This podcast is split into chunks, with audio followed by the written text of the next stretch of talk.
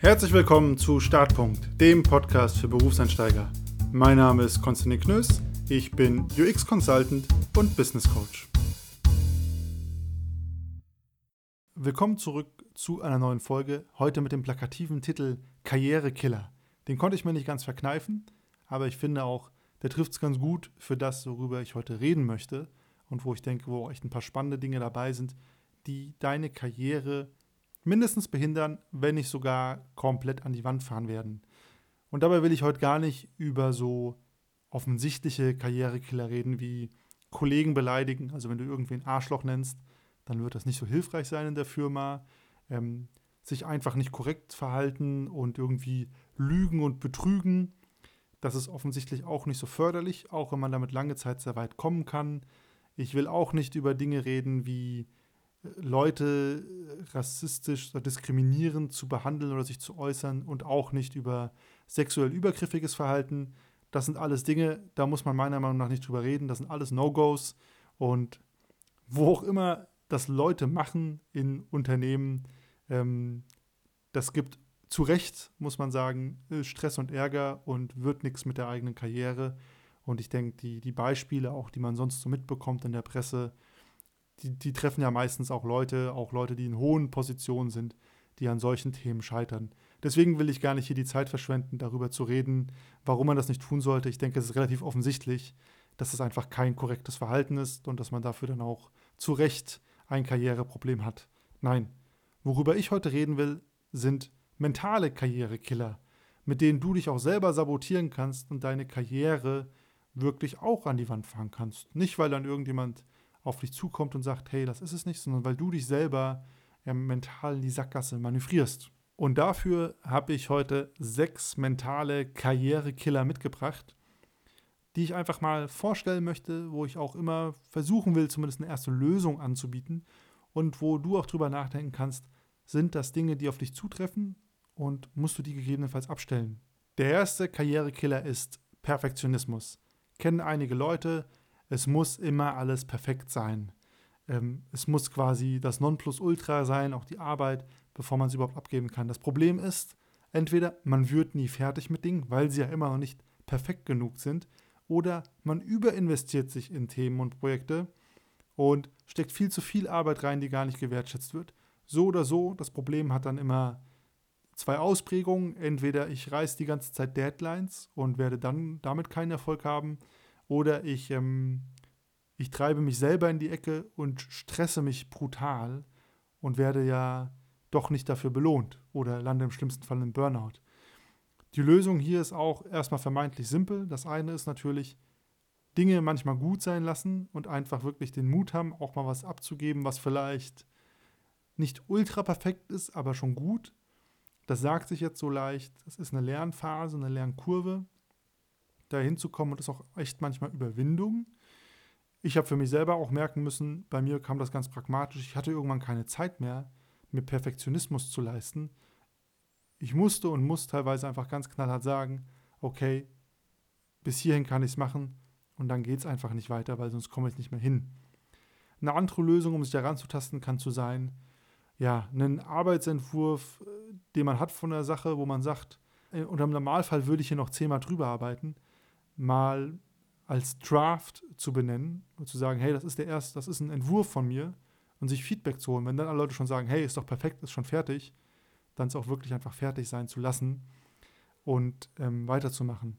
Das kann auf jeden Fall eine Methode sein, sich ein bisschen zu normalisieren und auch besser einschätzen zu können, auf welchem Arbeitsstand steht denn gerade das, was ich getan habe, um nicht immer zu sagen, ah, es muss perfekt sein.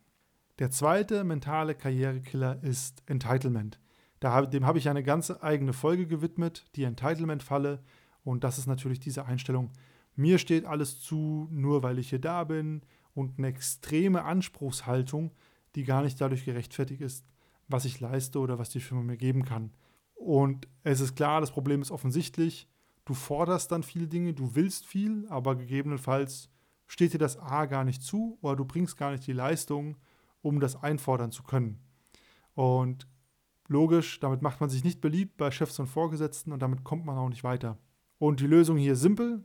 meine Folge dazu anhören. Die Entitlement-Falle ist, glaube ich, Folge Nummer 9, also ist eine der sehr frühen Folgen. Ähm, alternativ hilft es viel, sich Feedback einzuholen und in die Selbstreflexion zu gehen, ob man gerade in dieser Entitlement-Falle getappt ist. Auf jeden Fall etwas, was sich lohnt abzustellen, da es echt behindert voranzukommen, da man sich viele Sympathien damit verspielen kann. Der dritte Karrierekiller ist Schlampigkeit, quasi das Gegenstück zum Perfektionismus.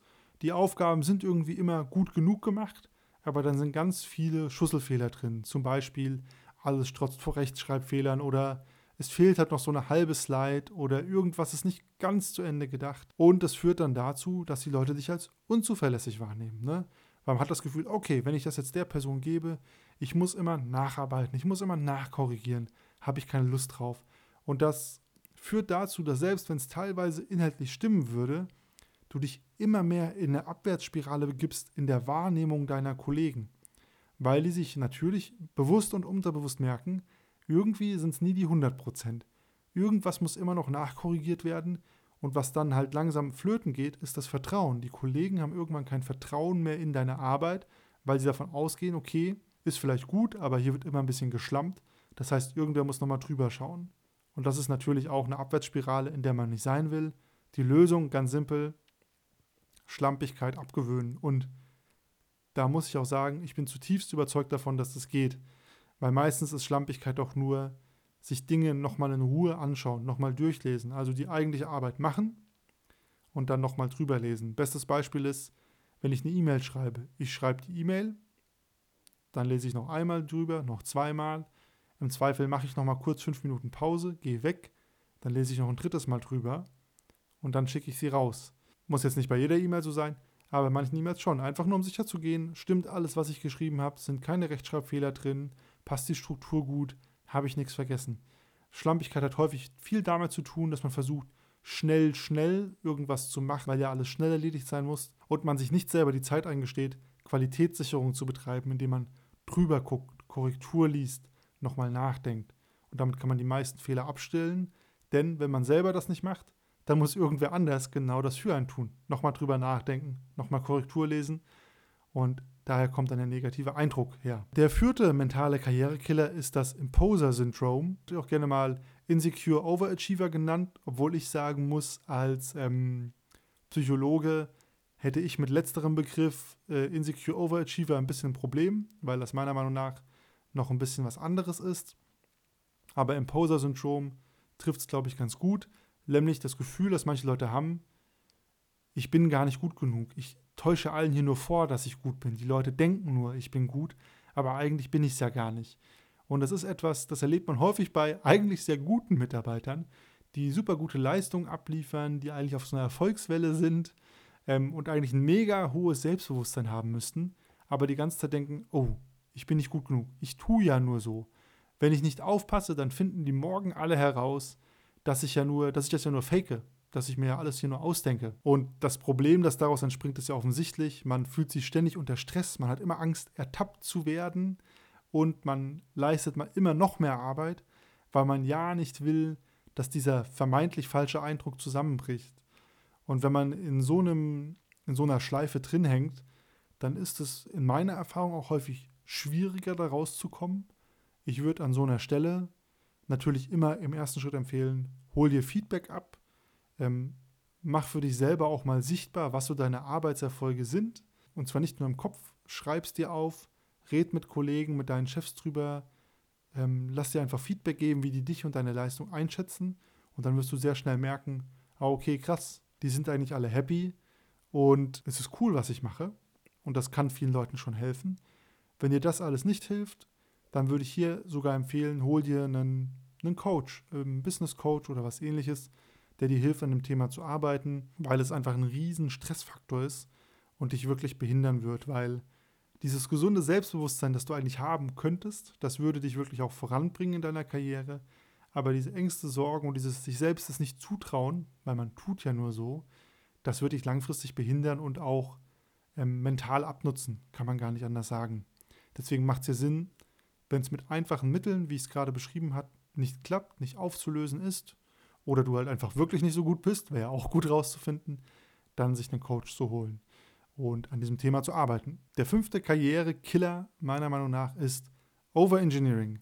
Das bedeutet, Dinge einfach komplizierter machen, als sie sind und dann noch eine Schleife hier dran bauen, noch ein Element hier dran bauen und dann hat man aus einem ganz einfachen Sachverhalt was mega kompliziertes gemacht und denkt sich 20 Lösungsschritte aus für ein Thema, wo eigentlich vielleicht ein simples, direktes Gespräch gereicht hätte. Problem ist offensichtlich, Overengineering ist einfach, man macht simple Dinge komplizierter als sie sind und offensichtlich führt das häufig zu mehr Verwirrung, mehr Chaos und mehr Arbeit.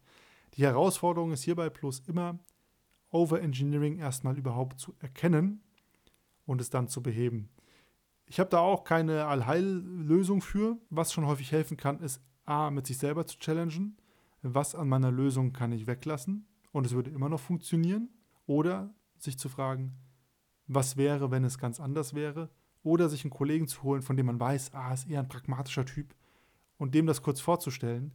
Und man wird sehen, der Blick von außen ist, wenn man Overengineer ist, meistens das, was einem weiterhilft. Das ist dann, man erzählt uns seine Lösung und dies, das, anderes und dann sitzen die Kollegen da und sagen, ja, warum hast du nicht einfach das? Und dann merkt man so, ah, okay, stimmt.